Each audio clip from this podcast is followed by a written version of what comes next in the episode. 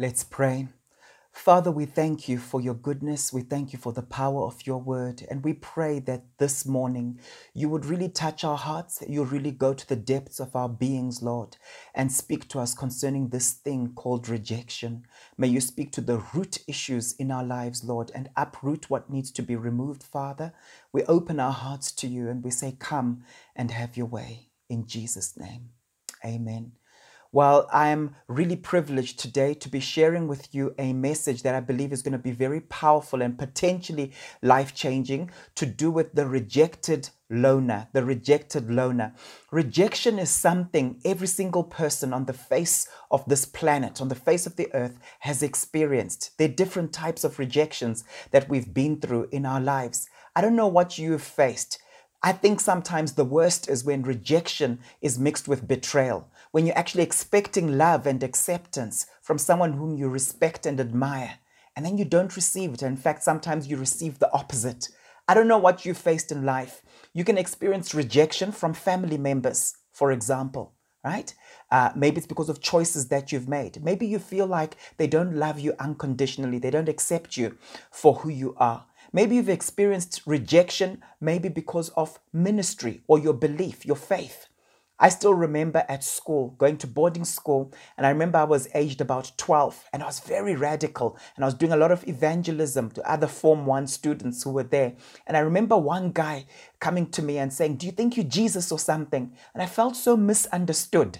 And you see, the thing about rejection is, if you think of your emotional pain that you experience, that you face, right?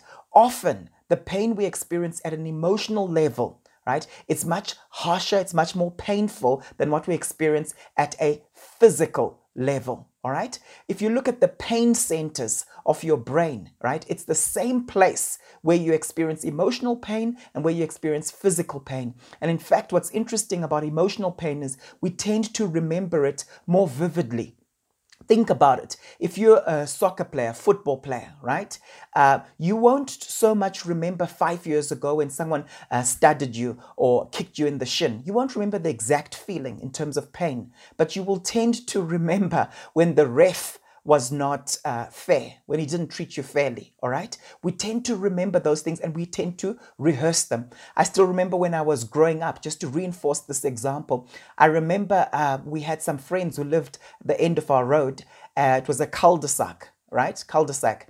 And uh, I remember getting onto the gardener's bike, you know, those big black bikes, right, that were for grown-ups. And I was only about maybe nine years of age at the time. And I remember getting onto it, and I thought to myself, let me go for it. And um, there was a bit of a hill, so I went down that particular hill. And after a while, I realized, wait a minute, the brakes were not actually working, okay? And then what happens was our road changed names after crossing a main road, right? So I crossed the main road with the brakes not working. Fortunately, uh, over the blind rise, there were no cars coming. Okay, that was a close shave. And then I go down the next cul-de-sac, and it was called Leslie Close, I think. And uh, it was very steep. I ended up crashing into one of the Jura walls at the bottom of that um, cul-de-sac. But what was interesting was I only remember swallowing a stone. That's the only thing I remember, swallowing a little stone, all right? I was scarred. Uh, it was obviously painful, but I don't really remember that pain. But I can tell you right now, when I think of some of the rejection I've experienced in my life, I can sometimes remember more vividly, right? More vividly those experiences than the physical pain that I've experienced in my life. Maybe you've experienced rejection because of your ethnicity. Your ethnicity. I remember a few uh, years ago, we had some friends, the Andersons, some of you might remember them, and we went to a place close to Hearties, right? And uh, it was a resort, and they were traveling in their vehicle, right? Um, husband and wife, white, okay? And then we were traveling behind them, husband and wife, black and white, okay? And then there were the kids. And I remember they arrived first and they went through. And when we arrived there, um, we asked, you know, so can we enter? And the people said, no, sorry, uh, there are no day visits today. Okay, it's only people who are going to sleep over. And we said, but our friends have just been through. Uh, no, sorry, those are the rules. Okay. and we ended up having to go somewhere else. The Andersons also left the place. I remember Sean Anderson was really upset uh, about um, how we were all treated, but it was clear that there was something based on ethnicity, right? Uh, there was some kind of discrimination that was taking place there, and that can sometimes be quite painful. I don't know what you faced in life. There's also rejection that you can experience because of your age. I'm giving you different examples so that uh, it reminds you of situations and scenarios that you might have faced in your life. I've been in corporate situations where I'll go and I'll train people on leadership, for example. And I remember I started doing this when I was in my mid twenties. And I still remember going, speaking to a particular exco in an organization. I won't mention its name. And I remember the guy saying, "Oh, so are you the Mister Nyamuda? We were expecting someone more." And I thought to myself, okay, so I guess to speak to people about leadership, you have to have a pot belly and you have to be very bearded or something, okay? Maybe you've been experiencing that in your life even right now. The question is, how are you processing it? I'm really glad that the Lord helped me in how I would process these situations, because when I reflect back on that situation, I tend to look at the positive, the fact that after five minutes of addressing these people, they realize that, oh, okay, you can actually be taught something by someone who's younger than you, all right? Um, I remember corporately being in a situation where I was doing some work for a large organization, and uh, the learning and development person came to me and said, um, I don't know if you realize, but on our books, you are actually coaching eighty percent of the people who are on our coaching books, okay? And I thought, oh, okay, that's a positive thing. And this individual said to me, but uh, the leaders of our organization, the executive in our organization, uh, are questioning this and saying, why is it that this person is coaching so many people, right? And cut a long story short, um, afterwards, my work ended in that particular organization. But what I find so interesting is the way my mind works is I just focus on the fact that, wow, I was actually coaching eighty percent of the people who were being coached in that particular organization. Now, when I was feeling sorry for myself, I would sometimes think to myself, why didn't they actually come and ask for tips where I could help them in terms of like how to coach and how to improve on that front? Why did I have to be marginalized in this situation? And I'm not going to go into all the details. But as soon as that door closed for me, another door opened up. Some of you have experienced rejection in your lives uh, when you were still very young. And that was when your personality was still forming. And I've said to you before, your personality uh, forms in those first ten years of your life. And how you processed that information actually affects how you are today. I still remember going to boarding school and being bullied.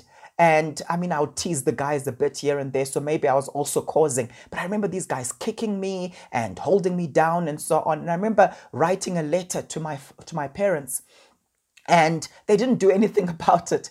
And I literally had to make a decision that, you know what, I'm going to survive. And many of you have been in that situation where you've reacted to rejection in that manner, where you've said, this is what I'm going to do to protect myself from rejection. And because I grew up watching a lot of kung fu uh, uh, feature films, you know, those Friday night ones, those of you who grew up in Zim know what I'm talking about, okay? We used to call them kung fu future. We didn't call them feature, but future, right? And uh, we would practice a lot, you know, our karate, our kung fu and so on. So yes, in the process, a couple of guys got black eyes and that kind of thing. Yes, I did that. I'm not saying I'm proud of it, but the point I'm trying to make is that sometimes when we experience rejection, we end up becoming survivors. And there's certain things we do in order to survive rejection. And to some extent, I could say it worked because uh, they got back to me and started respecting me a bit more and so on, right? Uh, but I'm not proud of it, obviously. What are you doing in your life right now to protect yourself from rejection? You see, when we talk about rejection, we're not just talking about the pain of being rejected. We're actually also talking about what you do in anticipation of rejection.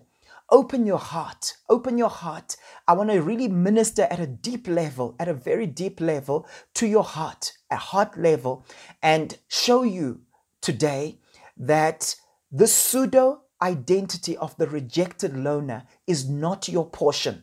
And when you understand how that behavior was learned, it becomes easier to unlearn that behavior. Okay, so let's have a look at what God says about you.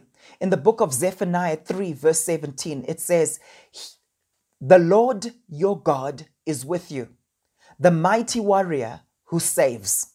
He will take great delight in you. In his love, he will no longer rebuke you, but will rejoice over you with singing.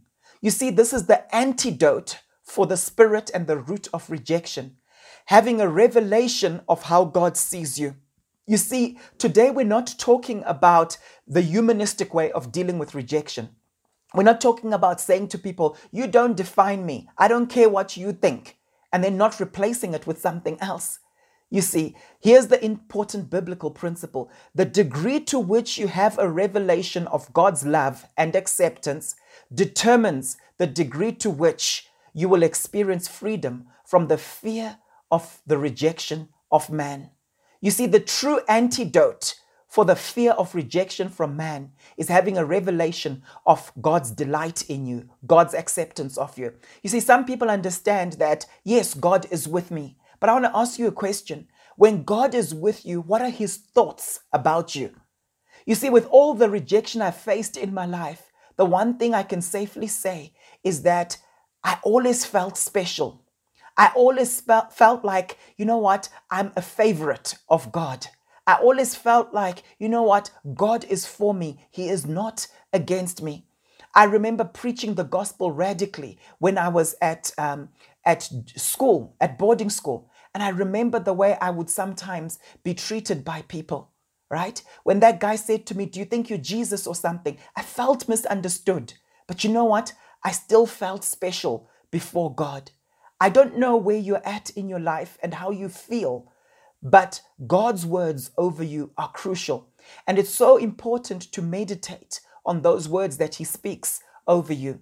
You see, there's a guy called Daniel Kahneman, and he was known for uh, what's called the prospect theory, right? He came up with the prospect theory, where he found that we tend to be more fearful of losing something, right, than taking the risk to gain something, right? That's just how we are wired as human beings. So what tends to happen to us is that we would rather protect what we have, even relationally, right, than actually being a face in the in the place where we actually go and seek out something that we might not actually gain.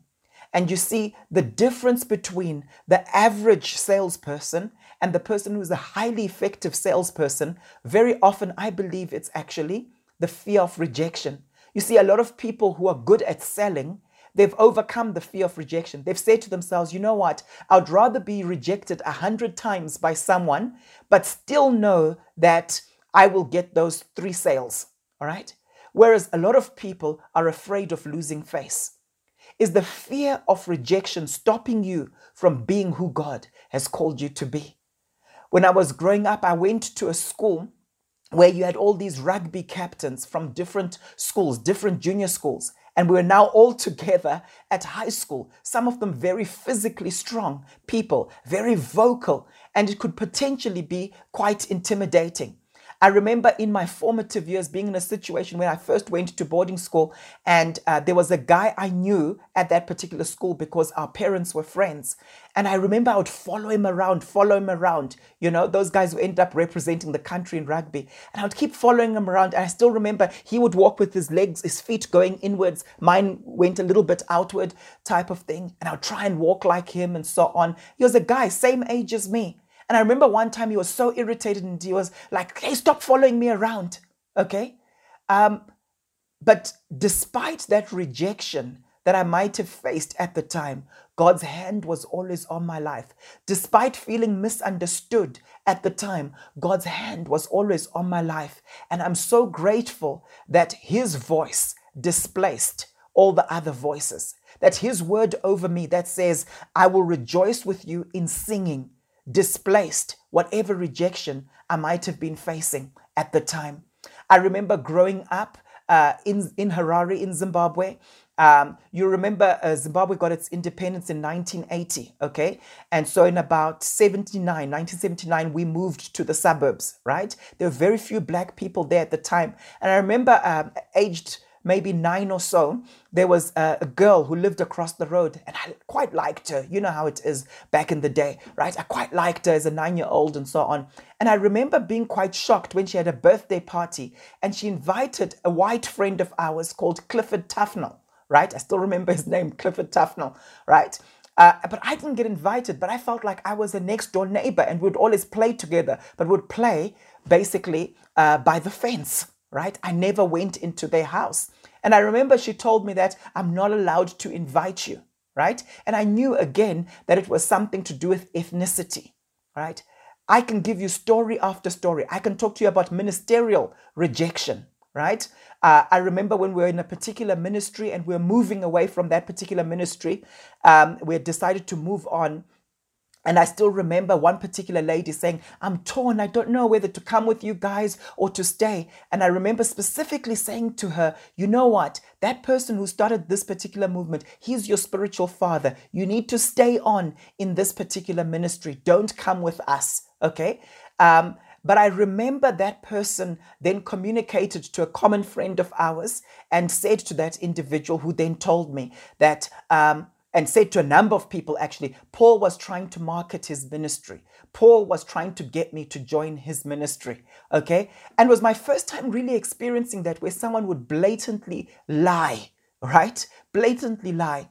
So sometimes the rejection we experience is linked to betrayal. Sometimes the rejection we've experienced is linked to misunderstanding. Sometimes it's linked to false accusation, all right? Where people end up having a view of you. And I realized years ago that, you know what? If you know God and you're following Jesus, you need to focus on that. Don't try to control other people's acceptance or rejection of you. Okay, and very often God will allow that rejection to continue until you've literally uprooted the need for acceptance from people. You see, people's acceptance of you is very fickle. It's very fickle. Okay, that boy who I was at school with was saying, don't follow me around. Years later, a couple of years ago, he was the one coming to me wanting to borrow money. All right, people change. Life happens. I still remember back in the school, in school days, when the head boy of our school at the time in my year group, he said to me, you know what, some guys have a bit of a problem. They feel like you're spending too much time with some of the juniors. Now, I would do that. I would have Bible studies with them. Lots of them came to know the Lord because of my ministry towards them, right? They would come to my study. We had nice fancy studies and so on. They would come to my study and so on and come to know Jesus. But the people in my same year group, I was at one of those schools where, you know, things were macho. You don't like play around with juniors and so on, right? The people in my year group had an issue with that, all right? But the fruit still remains of what I did during that particular time. And I still remember coming out of that season where I was the one who was honored. Uh, I was the one who was exalted. I was the one who was given the accolades uh, by the rector of the school and so on. I was the one who was promoted, okay? So for some of you, maybe you're that person. You know, in sport, remember when Just, Justin Gatlin uh, won, I think it was in the World Champs a few years ago, right? And everyone was saying, oh, you, you were cheating uh, previously. Oh, you shouldn't be racing. You shouldn't. But in his mid thirties, he still beat everyone. And what did he say at the end? He just did this. Shh. And some of you are in that place in your life right now where one day you will say to everyone around you, shh, they will be silent. Why? Because of God's favor over your life. The Lord your God is with you. He's with me. The mighty warrior who saves. He will take great delight in you. In his love, he will no longer rebuke you, but will rejoice over you with singing. You see, a lot of people know that God is with them. But few people really know what his thoughts are toward them. God rejoices over you with singing. Meditate on that. Be delivered today from the fear of rejection from man. It's a form of idolatry when we look for validation from other people. One of the marks of an adult is self-validation. You can validate yourself. You're not dependent on other people to validate you. Okay? You can validate yourself. If you look in Psalms, the book of Psalms twenty-seven, chapter twenty-seven, verses one to two. Bible here says, the Lord is my light and my salvation. Whom shall I fear? The Lord is the stronghold of my life. Of whom shall I be afraid? When the wicked advance against me to devour me, it is my enemies and my foes who will stumble and fall. This is very powerful. Because when we're afraid of someone else's rejection, we're actually afraid of very specific things. Maybe you're afraid of their disapproval. Maybe you're afraid of their judgment. It's important to actually unpack what exactly you're afraid of. Maybe you're afraid of being isolated from them. Maybe you're afraid of uh, no monetary gain. You won't gain anything anymore because it's a particular client. The number of people who say to me, Paul, I cannot say that to my boss. It's career limiting, Paul. And I'm thinking to myself, don't you trust God as your source? Don't you know that it's God who promotes you and puts down another? That's what scripture tells us. So why are you so afraid of this person? Well, it's because you've exalted them. Remember that song, I have made you too small in my eyes. You know, the one that goes, be magnified, O God, be magnified, O God. I've made you too small in my eyes. Okay. I've leant on the wisdom of man, right? Lord, forgive me for that. Forgive me for exalting man's words above your own words, right? Now, when we look here, can you see what's actually going on? What's going on here is saying, whom shall I fear? Because the Lord is the stronghold of my life. It's not me humanistically just saying, I'm not afraid of you people, right? It's not me saying, I don't need your approval. Right? It's me saying, the reason I don't need your approval, the reason I'm not afraid of you is because I've made God my stronghold. You see, a lot of people don't make God their stronghold. A lot of people don't make God, God their light and their salvation, right? And they still expect to overcome the fear of man. My friend, you will not overcome the fear of man until you make God your stronghold, until you make God your fortress, your rock, until you make God your strong tower, until you make God your light and your salvation. To the degree to which you do that, it'll be the same degree to which you experience freedom from the fear of man. The fear of man will control your behavior. The fear of man will control your destiny. God wants to free us from that. Now, in Romans eight, verse thirty-one, Bible says, what then shall we say in response to these things? If God is for us, who can be against us? We're not going out just saying, hey, who can be against us? We're literally saying, we realize, we realize that God is actually for us. And because we have that revelation, we're like, who can be against us? They can try to be against us, but here's the important principle. You cannot demote that which God has promoted, period. You cannot demote that which God has promoted. Period. Okay. I like uh, Psalm fifty-six, verse eleven. Bible tells us, in God I trust and I am not afraid. What can man do to me? Again, he's not just saying, what can man do to me? He's saying, in God I trust. Do you trust in the Lord? God wants to free you from the fear of man today, from the fear of man's rejection, the fear of man's words. He wants to free you today from that thing. It's so debilitating. It's so debilitating. In the book of Psalms twenty-seven, verse six, it says, then my head will be exalted above the enemies who surround me. At his sacred tent, I will sacrifice with shouts of joy. I will sing and make music to the Lord. Can you see the place where God protects you? The place where he exalts you above all your enemies, where you're untouchable. It's in the place of worship. That's where we hide ourselves. There's spiritual activities that you can engage in that place you in a place of immunity. When we stop seeking God's face, when we stop being in that place of worship, when we stop hiding ourselves in that particular cleft, okay, which is a spiritual place, it's a place in the spirit, then we are open to the fiery darts of the enemy. And often it's the dart of rejection. Watch out for that, okay? So, if you have been rejected, the word of God shows us that there's actually a blessing, a blessing for those who walk in rejections, particularly when you're being rejected for his sake. So not all rejection is bad. The rejection that I've faced in my life, a lot of it has actually been good for me because I'm free from the fear of man. I will make certain decisions, even if they're unpopular. I will make certain decisions and I'll continue in my life and in my destiny, even if people misunderstand me, even if people think I'm doing it with the wrong motives. I will do that.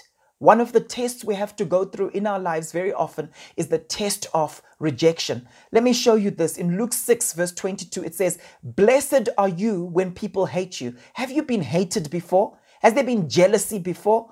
I've experienced that.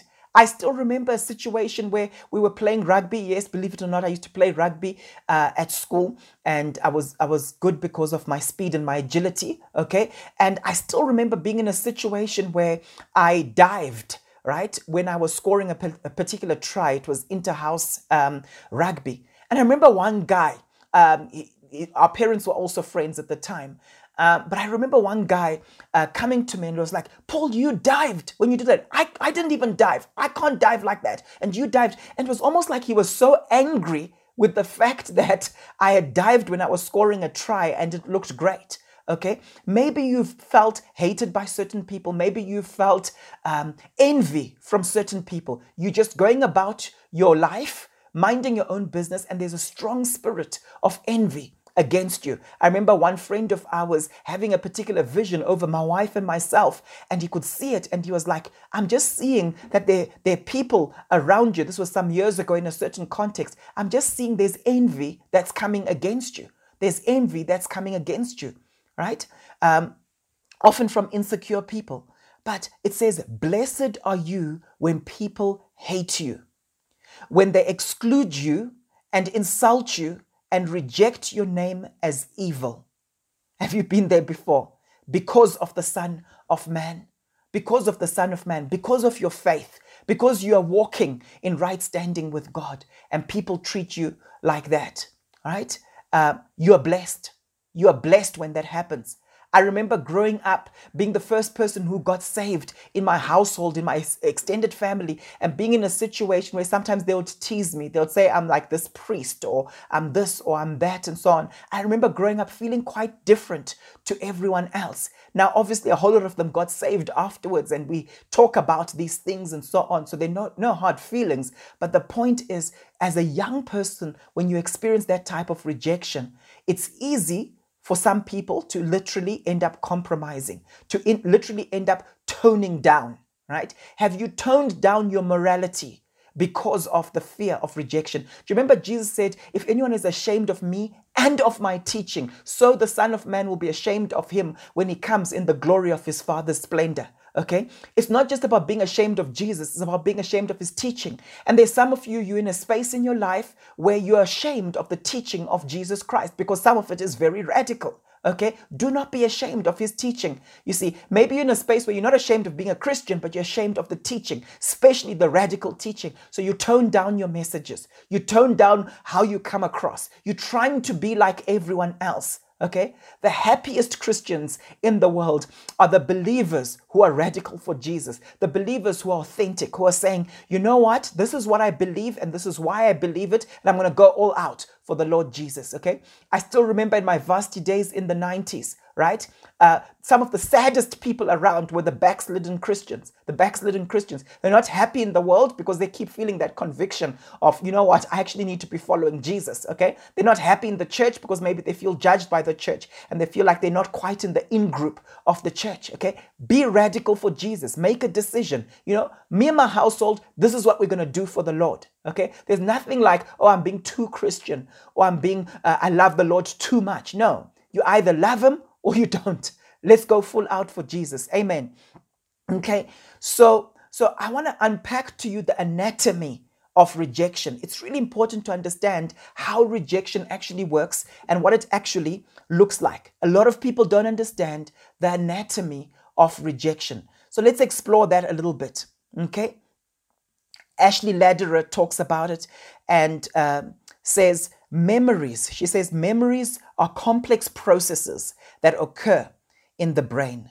Highly emotional experiences like rejection get stored in the brain and remembered there thanks to the amygdala, okay? That's a part of the brain that attaches meaning to experience. It's your emotional center, basically, okay? Kabbalah says, if you're someone who has struggled with rejection and that gets reinforced in various scenarios so that it gains meaning and importance, even in small ways, that rejection turns into our pervading emotional story.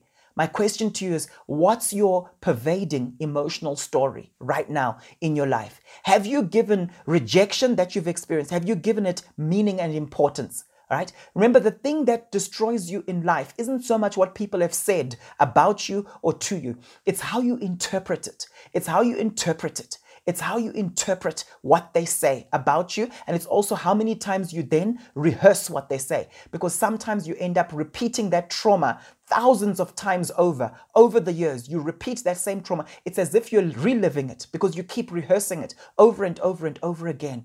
What's the story you're telling yourself? That's what's going to control your life.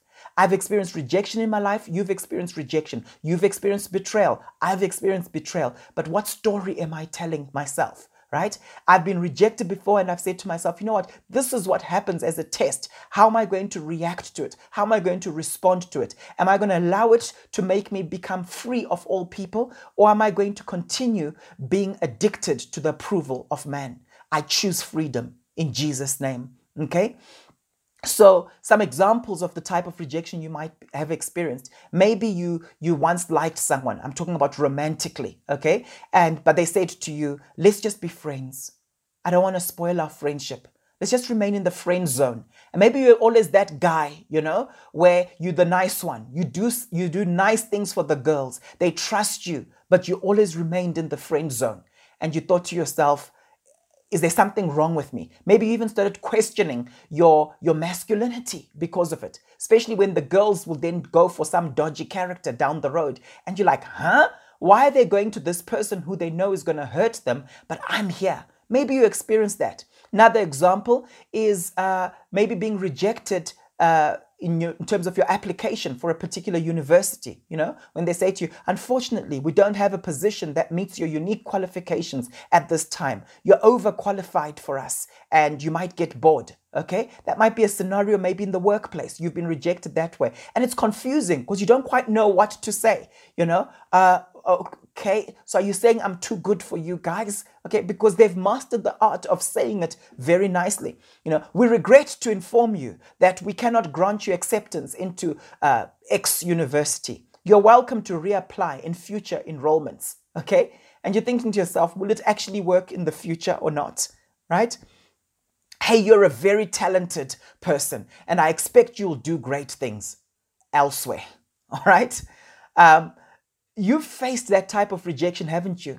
And you know what the sad thing is? We become afraid of this, all right? We become very vigilant, wanting to protect ourselves from danger and harm. Not so, right? Become very vigilant. Someone once said, the things that we fear the most have already happened to us. It was Robin Williams in the One Hour Photo. The things we fear the most have already happened to us. So why are we so afraid of them if we've already experienced them before? You say to someone, hey, apply for that position. Hey, Paul, I'm tired of going to more and more interviews. What are you tired of? Hey, I don't want to be rejected again. Have you been rejected before? Yes, I have been, Paul. And you're still here, right? You still have a happy family. You seem to be quite a good person yourself in terms of how you do what you do and so on. So why are you afraid of another rejection? What is it going to do to you? You see, what happens is that when we become so vigilant in terms of the fear of rejection, we end up catastrophizing, catastrophizing. That's like exaggerating, making everything into a catastrophe, okay? We end up catastrophizing the impact of that rejection. We literally think to ourselves, I cannot survive, you know, I cannot survive. You know, I can't survive in this situation anymore. I can't survive in that situation anymore. No, you can survive. You can survive and you can even thrive. That's what resilience is, right? Where we thrive in the face of adversity. Okay. In Romans fifteen, verse seven, it says, accept one another then, just as Christ accepted you, in order to bring praise to God. You see, sometimes when you've experienced rejection, you become a victim. And it's so easy to forget that our role, our job as Christians is to actually offer acceptance to one another. So as you listen to this message, don't just focus on you. Don't just focus on yourself as the recipient uh, of rejection. But think of how you can show acceptance to other people who've been rejected. Amen. Okay. Now, the need to belong has been described as one of the most fundamental human needs. You know, a lot of times when people experience anxiety in their lives, you can trace it back to the need for acceptance. People come up to me, oh, Paul, I get stage fright. I'm so nervous. I feel so anxious getting up and speaking in front of people. And I say to them, what are you really afraid of? Oh, I might make a mistake. What are the consequences of making a mistake? Paul, I'll be shunned. People will think, hey, girl, you ain't all that. People will reject me. You see, the root of rejection, it's the, the rejection is the root of so much anxiety that we face, you see.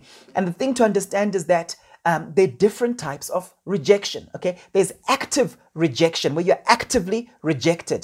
And the way that impacts you is you end up feeling tense and anxious. So your issue isn't an anxiety issue. Often it's a rejection issue, right? And remember, it's the anticipation of the rejection that can be quite painful, right? So there's active rejection, when you're literally told, you are not invited to this meeting. Please leave, okay? No, this meeting is above your pay grade. Please leave. Right? You literally told that. Or maybe it's in marriage, right? Where um, your spouse could actually say to you, I've fallen out of love uh, with you, right? I'm not in love with you anymore. I'm in love with that other woman or that other man, okay? And they criticize you directly. That's very clear, right? What that means. But there's also another type of rejection, which is more subtle. And this is where you're being passively ignored, passively ignored. And the impact is a bit different. You see, with active rejection, the tendency is to feel anxious about it, okay? To feel really anxious about it and tense. But when you're passively ignored, the impact often is you feel sad and you feel dejected, which is a different emotion. Okay, and it's important to distinguish between these, because often when you're being passively ignored, it's open to interpretation, isn't it? It's when you're at a function and there's certain people who just go to other people and start talking to them. They don't say, I don't enjoy talking to you, that's why I'm going to those people, right? And so if you're someone who's already sensitive to rejection, sometimes you're sensitive and you read between the lines and you assume that you're being rejected when you're not really. But it's a very subtle form of rejection, isn't it? Okay, now, I want to ask you a question. Do you think it's just either or? You see, very often it's actually both and, isn't it? All right? It's on a continuum, because sometimes you can be excluded and it's very active, the type of rejection, okay? And then as time goes by, those same people passively ignore you. Other times it's the other way around, where people start off by passively ignoring you. They don't invite you to that family function. They don't invite you to that corporate executive function, right? And you're wondering, what's going on? Do they just forget? They didn't brief me on this, but they briefed other people. You're a bit confused about it. And then when you don't get the hint, that's when you experience the active rejection, okay? It's because you're a female. We don't like women here. It's because you're black. It's because you're white. And they'll actually say it to your face. Okay, this is so important to actually understand what is the impact it has on me. And here's the thing with rejection. It doesn't just affect you at an emotional level. It actually also affects you at a physical, biological level. This is what's actually scary about it. It's been found in research that when people are anticipating rejection, their heart rate can actually slow down. Rejection and the fear of rejection affects you at a biological level. It will affect your health.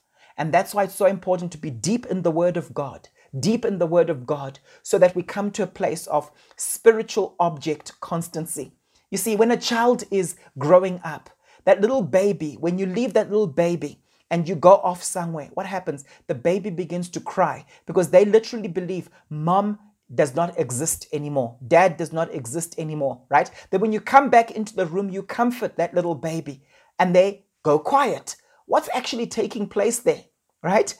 Um, they're not yet developed in terms of emotional object constancy. They're not yet fully developed that way, right? Um, so they believe that you've literally disappeared and you don't exist anymore. But over the months, when you continue to nurture them, when you continue to hold them and touch them, and they hear your voice, they internalize that love, that care, that nurture. And after some time, even when you leave their presence, they've internalized it and they know they're loved. They know they're loved, right? Now, if you didn't have that when you were growing up, it causes issues later on in life. And that's why it's so crucial that we come to a place of our true identity in Christ Jesus, where we have spiritual object constancy. And spiritual object constancy is where Jesus says, abide in me, remain in my love. What is he talking about? He's saying to his disciples, guys, even when I go, even when, when the ascension takes place, don't worry. You have my Spirit, okay? You have uh, a helper, Parakletos, right? Who's here, a standby, who's going to comfort you. I am with you in spirit, okay? Spiritual object constancy. A lot of believers don't want to do the work. They don't want to do the work of mind renewal. You know that unrequited love can be so, so painful. Research has actually found, for example, that with little babies, when a mom is playing with a little baby, they did some research where uh, the mom would carry on playing with the baby and responding, repeating sounds and so on. The baby's laughing, baby's laughing. Then on purpose, I know it sounds cruel, but on purpose, the mom was told, don't respond anymore. And then the baby would do certain things. And guess what? The, the mom would not respond. Baby would do certain things, mom would not respond. What did the baby start doing? The baby began to cry. The babies would start crying, okay? Because at, at the root of us, we've got a strong need to belong. But what that is speaking of is unrequited love, okay? Love that is not returned, where you're doing something, you're pouring yourself out to someone, but you're not seeing it coming back. It's painful, and it's a certain type of rejection. It's a certain type of rejection that we go through, that we experience. First Peter chapter two, verse nine says, but you are a chosen people, a royal priesthood, a holy nation, God's special possession, that you may declare the praises of him who called you out of darkness into his wonderful light. If I don't have this revelation, unfortunately what happens is if I've not experienced love coming back, love that is mutual, there's a shame that results in it. There's a shame that comes out of it, all right, that I experience. And uh, it's a type of basic shame. That's what you, we call it, basic shame that people actually go through because they felt like, I delighted in you, but you didn't respond. It happens to kids where it's like, I delighted in my father. I delighted in my big brother, but they didn't seem to be that excited about me, right?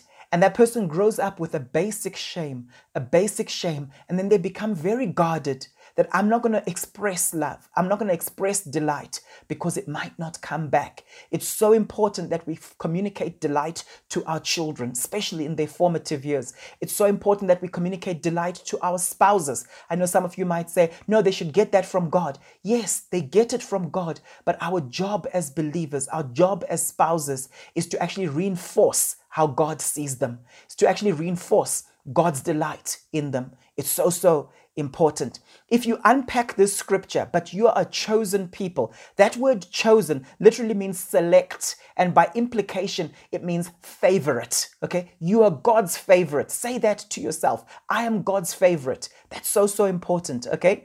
Uh, when it, when it talks about a people, right, it's talking about a genos, a genos. An ethnic group, okay? We're a people, we're a breed of people as believers, okay? A family, it's talking about a family, it's talking about offspring. So we are God's offspring. We come from him. If you study the book of Genesis, the Bible says, and God made man, and then it says, God breathed into him and he became a living being. There was something in God's breath that's now in us today. Isn't that powerful? That's why I think it's so significant that we are twice gods. Okay, we belong to God doubly. Why? Why do I say that? First, he created us. He's the father of creation. So we are his creation. Okay. And in his creation, a part of him came into us. Isn't that powerful? It says God breathed and man becomes a living being. And then the devil did whatever he did. Okay. And we were under the enemy. And then we were bought back. That's what redemption means. It means to buy back. Now, have you ever been in a situation where you own something and then someone takes it from you or steals it, but you value the thing so much that you are willing to actually buy it back? That's how valued we are. So let me tell you something. You belong to God doubly, okay? Multiple times. You're so valuable to him that he was willing to redeem you. I think that's phenomenal, okay? Uh, the Bible here says we are a royal priesthood. We are a royal priesthood. Do you know what that word royal actually means? All right. It's an interesting word that speaks of king. It speaks of uh, ruler. It uh, specifically speaks of emperor. Okay. So we are rulers. That's why the Bible says we'll reign as kings. Right. So we're a royal priesthood, um, a royal nation, a holy nation.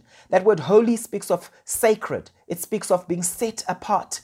Um, we're his special possession. Imagine in your house, in my house, I've got certain things that are my possessions, right? Things that belong to me. But let me tell you something. There's certain things that are more special than others. And based on that, they stay in certain parts of the house, right? Where I know the dogs won't chew them, where I know uh, my kids won't touch them, okay? They're hidden in certain places because there's my special possession. And God says, you know what? Hide in me. Stay in me. Remain in me. You guys are my special possession. When you meditate on this, my friend, rejection from people bounces off you. When this becomes your reality, okay? And when it talks about possession, it literally means to preserve alive. It talks about preservation. It talks about acquisition, something that's been acquired, something that's been purchased, okay? To make my own, right? We're special possession. He's made us his own. Okay, now as a result of all of this, we are called to proclaim or to declare the praises of God's goodness. Isn't that powerful? It says uh, that you may declare the praises of him who called you out of darkness into his marvelous light. So we can only proclaim things about God when we've tasted his goodness. You only proclaim things about God when you've tasted his goodness. And the Bible says, I want you to see. I want you to see that you're a special possession, right? You're God's chosen people. You're a royal priesthood. You're a holy nation. You're all these wonderful things, right? And as a result of seeing that, proclaim it. Proclaim it. Proclaim it through your lifestyle and proclaim it vocally and verbally. In Colossians three, verse three, it says, for you died and your life is now hidden with Christ in God. We're doubly his. We're doubly his, okay? My life is hidden with Christ, okay? That's already protection, but I'm also in God. I think that's phenomenal, okay?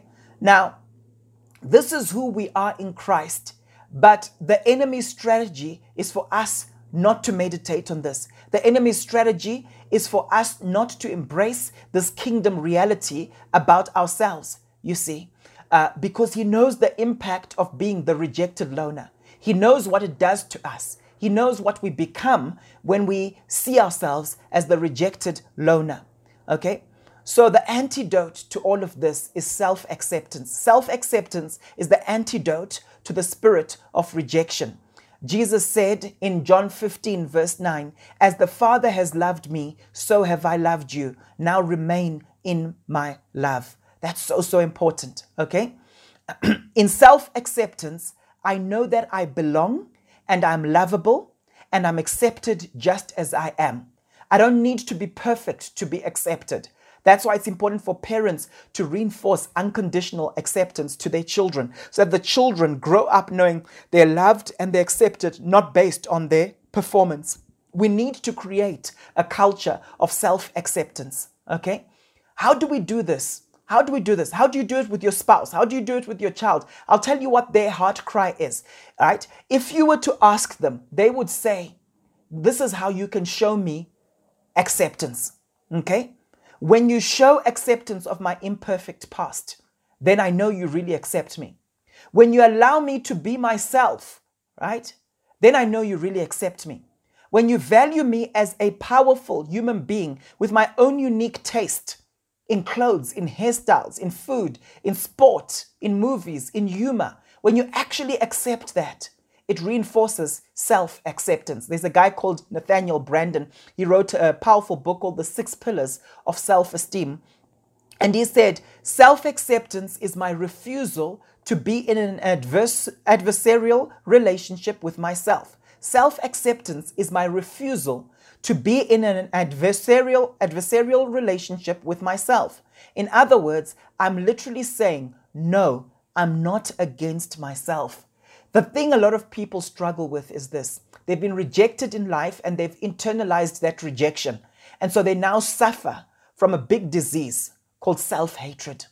And you see, when you struggle with self-hatred, you tend to project that onto the people around you. In psychology, it's called the persecutory superego. You know, that person who thinks everyone is against me. They have a bad review with their boss, and they're thinking to themselves, I know this boss has told everyone in the organization. Following day, people don't greet him, all right? Uh, one of the senior people doesn't say hi, and they're like, you see, I told you so. And you know what? Because you're looking for that, confirmation of the fact that you are hated, right? You will find it. You'll find it. When I go around looking for negative things, I will find those negative things. There's just that thing in us as human beings, okay? We'll tend to focus on the negative and not on the positive. And that's because of our self-hatred. Jesus loves you. You belong to him. And so you ought to also love yourself, okay? Period, right? We need to be able to have that self-care. Right? We need to be affectionate and tender toward ourselves. Very often how you treat yourself determines how you treat other people. If you're always criticizing yourself, rejecting yourself, you will reject other people, right? What tends to happen with a lot of people is they'll reject themselves before they can be rejected, and they end up isolating themselves and robbing the body of Christ, robbing their families, right, of the goodness that God has placed inside of them. Let's unpack the anatomy of the rejected loner. What does it actually look like? And if you identify with any of these things, um, begin to work through this particular process as we embark on this journey. Okay? The rejected loner will often transfer past rejection onto current scenarios. Okay? And this is often because of what's called learned helplessness. Learned helplessness, right? You've been so used to being rejected that you're now in a place where you're saying, I'm not going to try anymore. There's no point in trying. The same thing will just happen. And you end up getting stuck in what's called the tyranny of the familiar, the tyranny of the familiar. And this is basically that thing you go through where you, you find yourself, and I'll give you an example. You know how often people who've been abused in life, right? You see them being attracted to people who are going to abuse them again, okay? And they'll, you know, when people say, uh, better the devil you know, they're familiar with abuse, so they keep going into relationships where they will be abused. And they stay in those relationships because they're comfortable with it. They're fine with it, right? It's like, that's my lot in life. That's the tyranny of the familiar. That's learnt helplessness. I can't do anything about it because this is what my life has been like, okay? This is my emotional story. This is the drama of my life. The moment that wonderful person comes, it could be that wonderful Mister Right, who's such a gentleman, you now have alarm bells because you're thinking to yourself, what's the catch here? Is this person fake or not? Okay, um, it's been found that some people have programmed their minds to more readily accept failure than success. I'm telling you right now, your, your internal world, how you see yourself internally, your self-concept literally will affect your life destiny. That's just how it works, okay? Secondly, the rejected loner will often feel deep emotional pain, deep emotional pain. Okay, and I've explained to you before, M R I studies have shown that the same brain pathways that are activated by physical pain are also activated by social pain or rejection, all right? Receptor systems in the brain also release natural painkillers, okay, opioids, right? They're released, right, when an individual experiences social pain, not just physical pain. And it's the same opioids that are actually released, right, by your brain. So I think this is just important, understanding that we relive and re-experience social pain more vividly than physical pain. Thirdly, the rejected loner will perform in order to gain acceptance. What do you do to feel significant? I remember coaching someone and I said to the person, how come you want to be this person who's regarded as super smart, super intelligent? That's one of the, your goals, your life goals. You want to be seen as intelligent. You want to have all these degrees and so on. What's driving this? There's nothing bad in pursuing those things, but what's driving it? And this individual said, you know what? I want to be somebody. I want to be accepted. And I said to this particular individual, you know what? You can end up being super successful, but it won't necessarily change how people treat you. Um, in Becoming, uh, the whole documentary and the book uh, by Mich- um, Michelle Obama, she talks about it, doesn't she? She talks about her older brother, who she gets along well with. And she says, but you know what? I always felt that he was mom's favorite, you know, my big brother. And she gives a story, or she tells a story of a time when she was at the White House and the mom was invited. There was some function there and the brother was also invited. And they were now waiting for the brother. And the mom was quite anxious, saying, oh, where is he? Where is he? When is he coming? When is he coming? And she's like, she jokingly says it, you know, she's like, Mom, what do I have to do? I'm now the first lady and you're busy worried about, you know, my brother. Where is he? Where is he? Where is he? And the point is this, I've seen it happening where some people will strive, they will perform, they will do all sorts of things, right? Just to gain favor, just to be accepted. Let me tell you something. Let me tell you something. Do not let other people control your behavior because you need their approval. Don't do that. Be led by the Spirit. Don't be led by the need for other people's approval. And don't be led by the fear of judgment from them. That's one of the things that happens. We feel rejected. There's shame associated with the rejection. And as a result of that, there's fear of judgment. That's one of the, that's part of the fruit of shame. It's fear of judgment. I will be judged. And what do you do when you're afraid of being judged? You spend so much energy trying to explain to the whole world, right, uh, your heart and your intentions. That's what you spend your energy on. Instead of just saying, you know what, it's the praise that comes from God, the honor that comes from God, that's really important, okay? So that's, imp- that's important to, to examine, okay? The fourth aspect of the rejected loner is this. The rejected loner will often attack as their form of defense. You find some people will enter a meeting and they're feeling insecure. They feel like everyone is against me. So what do they do? They begin to attack and they begin to criticize. The rejected loner will often feel like they're looking from the outside in. I still remember when I was at Varsity, we were part of a particular ministry there. And I remember the pastor accurately diagnosed something in me, gave me a prophetic word and basically said, there's a demonically inspired lie that has come against you. And it's a lie that says you will always be looking from the outside in. That's the word he got, and he was so right. People looked at me and they thought I'm part of the in-group. I'm right there. I'm in the core, at the core of everything that's going on. But there was something in me that felt like I was always looking from the outside in. I wasn't quite in. I was an outsider. And I remember that my behavior followed that. I remember my friends who uh, then became pastors. Uh, in that particular ministry, we're going with the senior pastor away for some time, for a couple of days, for prayer and fasting, right? But because I felt like an outsider, even when I was invited to that, I remember the pastor then said, hey, um, Paul, do you want to join us for a time of prayer and fasting? We're going away for a couple of days. My knee-jerk reaction was, you know what? I need to study. I'm busy. I, I have to study. That's what I said, okay? So my internal world was informing my external world or my perception of my external world. You'll feel like an outsider. You know those people who arrive at church and they begin to criticize people. They begin to say, this church is not friendly, right? But no, you are the one who feels rejected and you're carrying that rejection and that's how you see the people around you, okay? The rejected loner will exhibit nonconformist behavior and attitude. The rejected loner will exhibit nonconformist behavior and attitude. This is so true of the orphan spirit, isn't it? Okay? This is so true of that person who will say, you know what? I've always been the odd one out. I've always been different. That's just me. That's my lot in life. So guess what ends up happening? They literally live that out. They live that out. When you say, we want to paint this yellow, they'll say, no, it must be green. They always want to be different because that's their identity. I am different, okay? So again, watch out for that. Are you being a nonconformist because of a root of rejection? The rejected loner will reject themselves before they can be rejected, okay?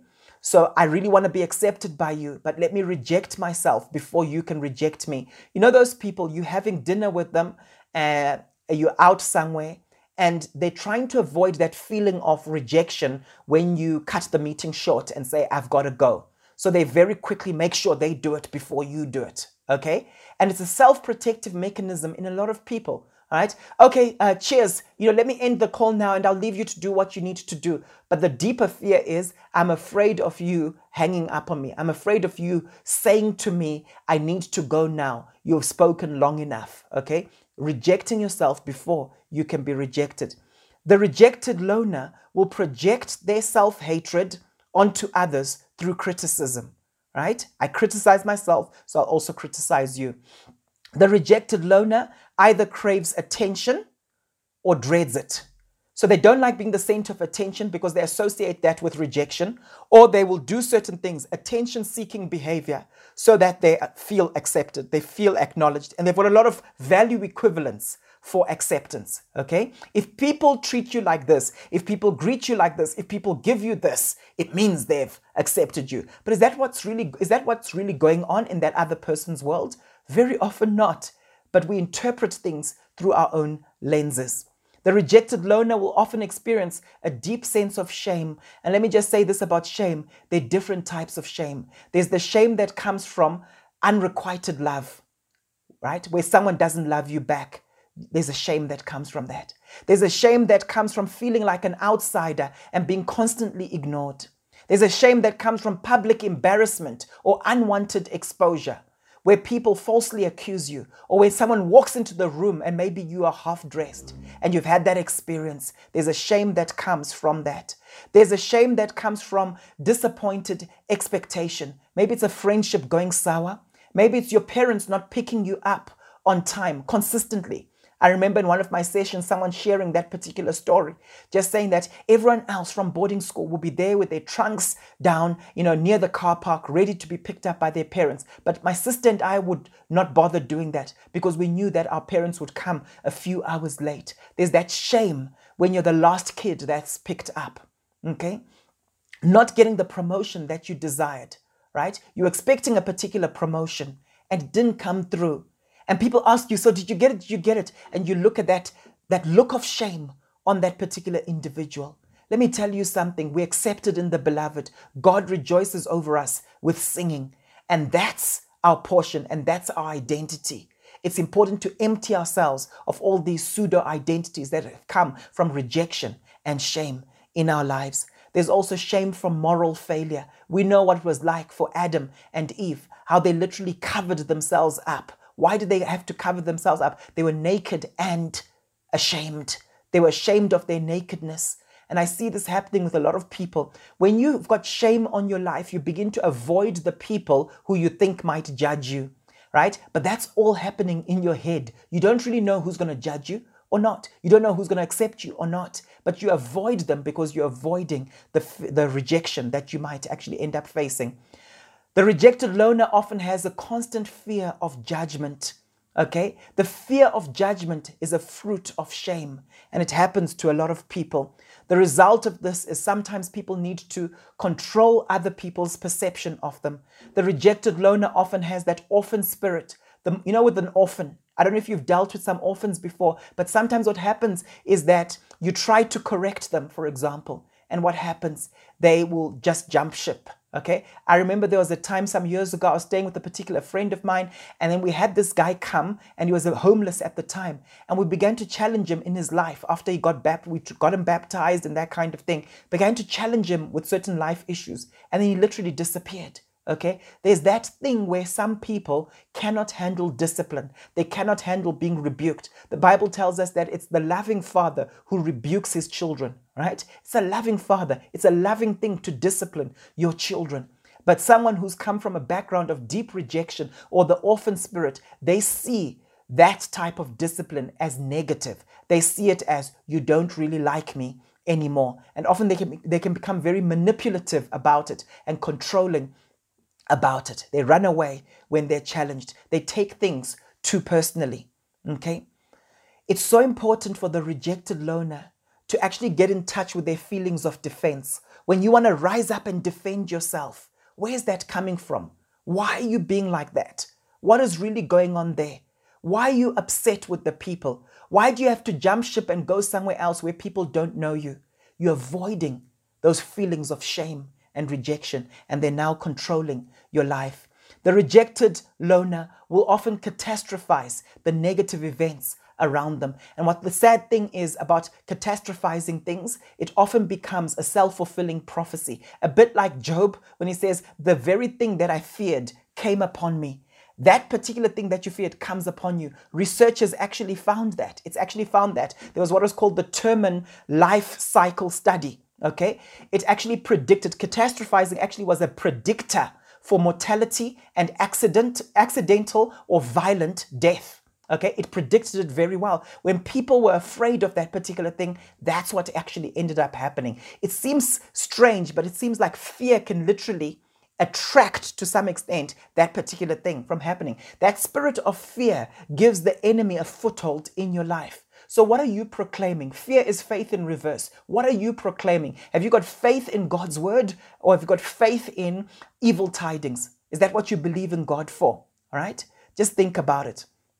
As I conclude, I want to highlight five things that we need to know from the Word of God about God's acceptance. The first thing is that God's acceptance of you is not based on your nationality. The Bible t- tells us in Acts chapter ten, verses thirty-four to thirty-five, it says, opening his mouth, Peter said, I most certainly understand now that God is not one to show partiality, but in every nation, the man who fears him and does what is right is welcome to him. And you know that situation where God literally sent Peter to go and minister to Cornelius, right? Was from a different nationality. And Peter had prejudice, right? But then when Peter goes and he sees in Acts chapter ten, he sees that these guys have been baptized in the Spirit as I'm preaching and so on, right? He realizes that, man, you know what? God actually accepts everyone. I want to encourage you, accept everyone. If you feel rejected because of your nationality, embrace God's acceptance today. Secondly, God's acceptance of you only requires that you keep coming back to him. Jesus said in John six, verse thirty-seven, all that the Father gives me, All that the Father gives me will come to me. And the one who comes to me, that's the only requirement, keep coming back to Jesus. The one who comes to me, I will certainly not cast out. This is what people need to know. A lot of people aren't saved today because they believe that Jesus will cast them out if they come. They think that, oh, Jesus has, they, they've been all sorts of things that I've done wrong. He will cast me out. No, he won't. He says, all that come to me, I will certainly not cast out. And then thirdly, God's acceptance of you is covenantal. He's made a covenant. Covenant is really a fancy word for agreement.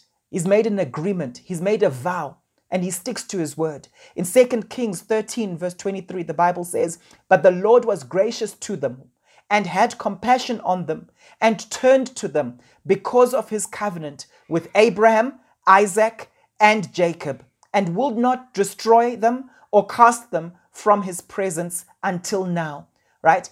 God has got a covenantal relationship with you. In Hebrews thirteen, verse five, the Bible says, never will I leave you, never will I forsake you. In Psalms ninety-four, verse fourteen, for the Lord will not reject his people. He will never forsake his inheritance. You are his inheritance. God inherits you. God inherits me. We are his inheritance. Okay, the church is his pure bride that he's waiting to receive, right? He wants his pure bride. He's waiting for that particular bride, right? Spotless, without blemish, right? We are his inheritance. Isn't that so powerful? Okay, his acceptance of you is covenantal. Okay, it's not flimsy. It doesn't change like, oh, you made that mistake yesterday. Oh, okay, I don't accept you anymore. All right. Come back to Jesus. If you're in a backslidden state, come back to Jesus. He will in no wise cast you out.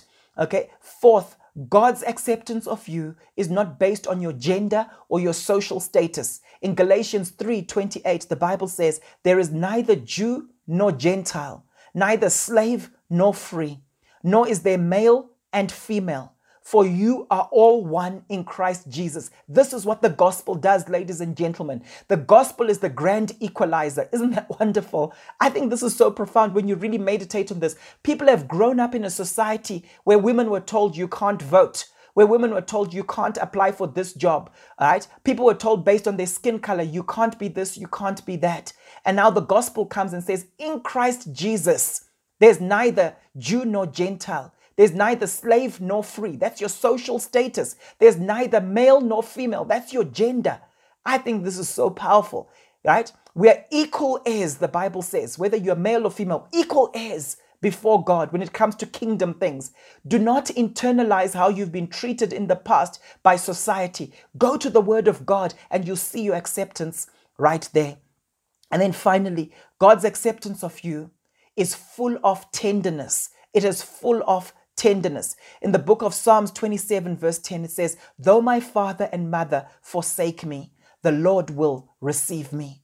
Did you experience abandonment from parents? Maybe in a situation where you're a grown man and you don't know who your parents are. That's the situation many people who are fatherless today, motherless today. The Bible says, though my father and mother forsake me, the Lord will receive me. Isaiah forty-nine verse fifteen, can a mother forget the baby at her breast and have no compassion on the child she has born? Though she may forget, so a mother may forget, though she may forget, I will not forget you. I think that's so, so powerful. In First Peter five, verse seven, it says, Cast all, cast all your anxiety on him because he cares for you. That word anxiety means that which fractures a person's being into parts, okay? That's why the word for peace is the word in the Greek, irene, irene. Okay? It means being at one with yourself. And what does anxiety do? It fragments you. Okay? You become the divided self. Okay? Cast all your divided parts, all your fragmented, fragmented and um, fractured parts. Cast all of them onto him because he cares for you. That word cares is a very powerful word in the Greek. It literally means the object of someone's worry, the object of someone's anxiety, the object of someone's concern. I'm not saying God is anxious, but I'm saying God is concerned about you. God is, is anxious over you, right? He's concerned. He takes care. He's thinking, is she okay? Is that situation fine, right? Isn't that so, so powerful, right? Cast all your anxiety on him because he cares for you. That's God's tenderness. Isaiah forty verse eleven, he tends his flock like a shepherd. He gathers the lambs in his arms and carries them close to his heart. He gently leads those that have young. He's tender with you. Have you got a little baby today? Have you got a little child, right? He's gentle with those who have young. He gently leads you. You're putting all sorts of weights on yourself, but he does it gently. His burden is light. His yoke is easy. So ladies and gentlemen, you have a choice. You have a choice. Watch out for the tyranny of the familiar. If you've experienced a rejected life, you don't have to stay in that place anymore, but know that you're accepted in the beloved. Don't stop the rejection you've experienced. Don't, don't let it stop you from loving people. Don't let the fear of rejection stop you from stepping out and showing love to people. Don't let it stop you from doing that. Don't live in that tyranny of the familiar. You've got a choice today. You can actually say, I'm going to just start spending time with people who accept me for who I am. That's your portion in life, okay? That's your portion in life. Stop punishing yourself with isolation. You're born for community. You're born to bond, okay? Being in isolation, the isolated self, is not a healthy self. I want to encourage you. Let's step out from the pseudo-identity of the rejected loner, and let's step fully into, I'm accepted in the beloved, I'm loved by God, and because of that, I can go out into the world and show people that acceptance and that love. That's my identity in Christ. Amen. Father, I thank you for your goodness, and I thank you for this word. Father, let these words take root in our hearts, and may you begin to transform us, even as we pray through these particular things. Show us what to focus on, Lord God. Show us where our healing and our deliverance is, and make us whole. I pray in Jesus' mighty name. Amen.